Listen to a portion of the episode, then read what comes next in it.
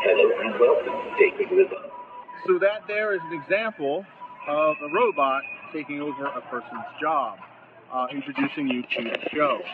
Uh, I'm, once, I'm still here at the uh, Carnegie Science Center, and one of the things I had uh, thought about that I didn't mention on one of my earlier streams was this here.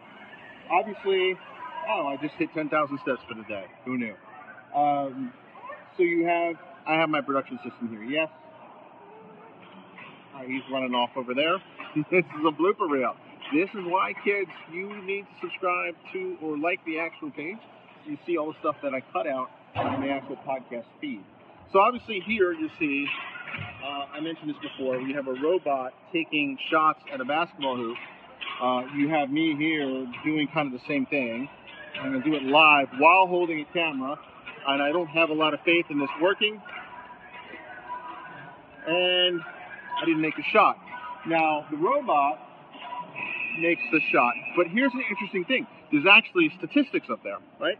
So if you look uh, up on the board, you'll see that the robot has an accuracy of 89.35%. That's not a bad thing. Um, it's actually pretty good. Now, what's interesting is that the humans have an accuracy of 16.73%. Now, I probably just, you know, knocked that number down a little bit with my missed shot, but hey, I did it one-handed while live streaming and podcasting, so cut me some slack. Uh, but that's the point. The machines don't have to be perfect. They just have to be better than us. And as you can see, 16% dwarfs in comparison with 89%. So that's just another data point for you. You have a great day.